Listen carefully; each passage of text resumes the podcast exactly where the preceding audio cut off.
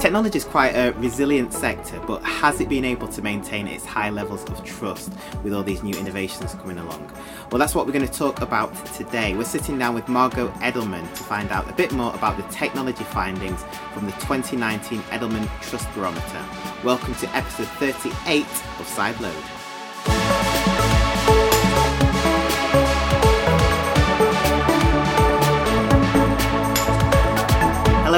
Welcome to Sideload, the technology podcast from Edelman London. I'm Jermaine Dallas, and on the show today we're taking a deeper dive into the link between tech and trust. Edelman recently published its 2019 Trust Barometer, which polls people about how much they trust brands and institutions to do the right thing. So on episode 32, we spoke, uh, we started the conversation about the overall findings, and today we've got some new findings specifically about the technology sector. So, breaking down those figures with me is Margot Edelman. Uh, Margot leads Edelman's emerging technology offering in the US and is based in San Francisco. She's also been presenting the findings of the Trust Barometer at major conferences as well. So, uh, Margot, thanks so much for joining us. Thank you for having me. Excited to be here. Cool. So let's start with this question then. So, well, if we could start by giving us an overview of the of the key findings from this year's Trust Barometer related to technology. I'd love to. So, what we found this year is that we think that trust in the technology sector is really at an inflection point. Um, so, we've seen that for a long time there is a halo of trust around the technology industry. It is the most trusted sector, more than financial services automotive, food and beverage, you name it, technology is more trusted. It has been this way ever since we've done the survey and continues to be that way this year. And in fact, trust in the tech sector is actually at a five year high, which might be a little bit surprising given everything we've read in the headlines. Um, we can also see that trust in tech has actually gone up in 17 of the 26 markets that we surveyed. However, if you actually look at trust in tech in Europe, specifically trust in tech in the UK, trust in tech in Germany, we found that Europe is actually a little bit still skeptical of tech, which probably maybe doesn't come as a surprise to those listening. Yeah, sure. But at the same time, the reason we say it's at an inflection point is because there's, there's a number of kind of weaknesses overall that we can see in the data as well. So, trust in the tech subsectors, so that's autonomous vehicles, blockchain, AI, IoT is significantly lower, sometimes 20 points lower than tech overall. Um, in addition, we can also see that there's a fear of job loss due to technology. So 55% of those surveyed actually say they fear automation or other innovations taking their job away. And then many, in fact, 47% of people say that they feel left behind by the pace of innovation. They think that technological innovations are happening too quickly and are leading to changes that are not good for people like me.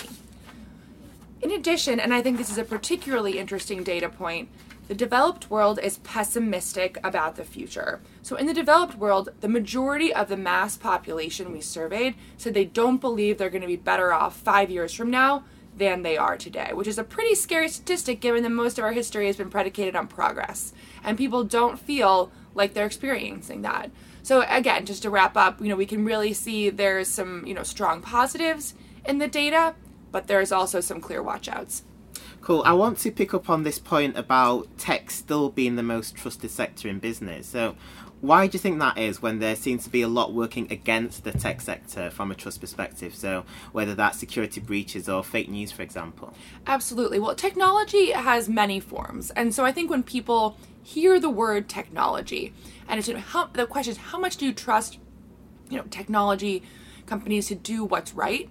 I think they think about technology as their iPhone it's your computer. It's your ability to order an Uber quickly and get somewhere. So it has all of these very clear benefits to your life that you associate with technology. However, when you start putting other words in there, not technology, but the different aspects of technology, blockchain, artificial intelligence, IoT, automation, that's when people start to get nervous and maybe they don't understand it. Maybe they're worried about the impact of, of a specific technology on their life that's when you can see trust start to weaken.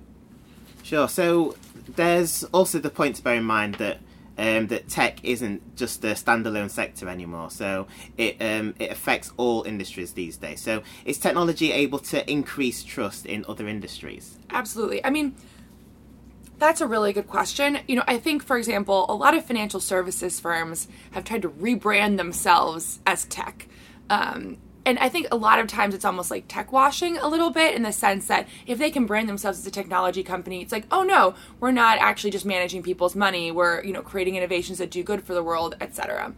Um, what I would say is that I think it needs to be more than just a perception thing. It needs to be more than just PR. If all it is is just kind of changing around the way you're pitching a company, but you're not changing the business, I think that can only go so far. And I think people see through that. I think if you really kind of want to get that kind of tech halo, what you really need to do is associate yourselves with the benefits that technology provides and actually demonstrate how you've changed your business and how your business is changing people's lives for the better. We're going to find out how all this affects the way that tech firms communicate. But first, let's take a quick listen to this from the last episode of Sideload, where we looked at the future of search.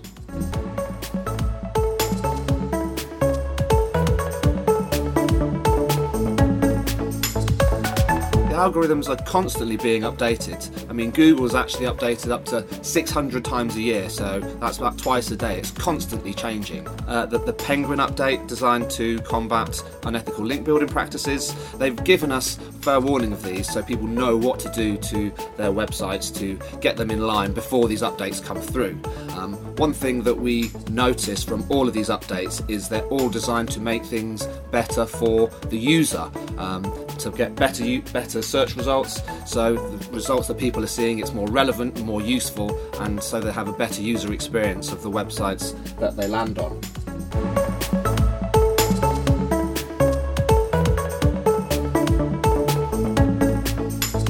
Listening to Sideload, and we're delving into the technology related findings from this year's Trust Barometer.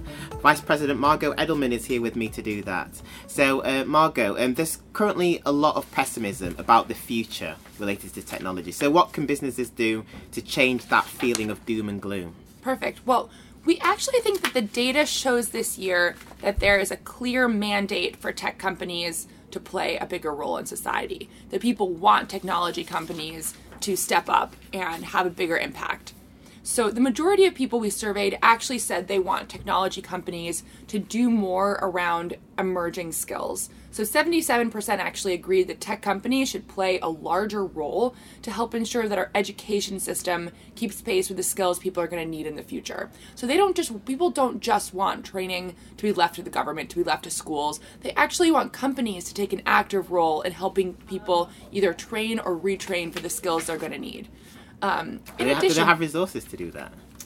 Um, well, if you're, you know, just kind of looking at, you know, the profit some of these companies are making, you know, Amazon, Microsoft, etc., you know, I think again, it's really about making a commitment and and devoting some of the profits to that. And you know, from that, we can actually see that the majority of people believe that companies should both increase profits and better their communities in which they're operating. So they really believe in the double bottom line and want companies to be acting that way. They don't necessarily believe that profit should come at the expense of the communities. So there's a clear message then that um, people want tech companies to become better global citizens. So do you think they're detached from the world that they're operating in at the moment? Um, that's a really good question. I would say it, it varies on a case by case basis. And I do think that technology companies, especially where I am, in the Bay Area are becoming increasingly aware of the communities in which they operate and increasingly kind of tied to the communities in which they operate. For example, you know, Benioff and Salesforce, Benioff has given a huge amount of money personally to better San Francisco. Salesforce, you know, put up Salesforce Tower in the heart of San Francisco. So you can really see examples of companies like Salesforce that are investing locally and saying, you know, we don't just make technology for the world, we're citizens of the communities in which we belong to. Um, but I, I, suppose that there is a, danger that um, have we re- reached all the in, the innovation that we can do, and now it's just like um, creating things for the sake of it rather than creating things that solve problems? Um, you know, I, I think, you know, and again, this is my, my personal opinion. You know, I think obviously having, you know, the, the advent of the iPhone meant a huge number of kind of apps based on that. So whether it's, you know, Uber is based on the iPhone, in some ways Airbnb Um, being able to just you know order you know a home right on your phone again all predicated on the iphone it's basically created an entirely new ecosystem of companies just based on the ability to have kind of a, a smartphone in your pocket. And that obviously created a step change. Um, i'm not personally an investor um, so i don't know what's going to come next. If, if i if i did i'd put my money there for sure. But i think you know there is throughout time kind of continually those kind of step change moments like the iphone and i'm sure we'll have the next one soon Cool. So, how does all this affect the way that businesses plan comms campaigns over the next year? Sure. So, I mean, we have some data that really shows directly what companies should do for their communications. So, you know, we think first it's important for companies to use trusted channels. So, what do I mean by that? So, we looked at the percent who trust each type of news. So, that's search, traditional media, and social media. And what we found is that in Europe and then in the US and Canada, trust in search is high to the mid 60s. Trust in traditional media is actually high, so New York Times, FT, etc. However, trust in social media is actually in the mid 30s, so it's a 30 point drop between trust in search and traditional media to trust in social. Probably not surprising given everything you've read about Facebook in the last year.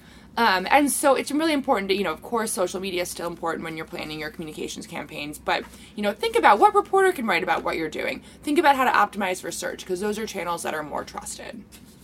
Um, and we also think it's important for companies to activate trusted voices in telling their stories. So the most trusted spokespeople for a company are actually a company's technical expert and a company's and an academic expert. Um, however, CEO, board of directors, not quite as trusted. Um, and for anybody who's listening who's an entrepreneur, a successful entrepreneur is also trusted to talk about their own company. So I wanted to quickly highlight that. Um, and then finally, we looked this year at the relationship between employees and their employers. And what we found is that my employer is actually the most trusted institution. Um, so if you look at trust in NGOs, business, government, and media, um, they're all at least 20 points lower than people's trust in their own employers. So that's pretty powerful. If you're an employer, your employees can be your best advocates and they trust you more than they trust any other institution as a source of news. Well, um, Margot, thanks so much for joining us on the show today, and thank you so much to you for listening to this episode of Sideload. And don't forget to subscribe to the podcast wherever you get your podcast from. And if you want to get in touch, then don't forget to send us an email, sideload at edelman.com. See you next time.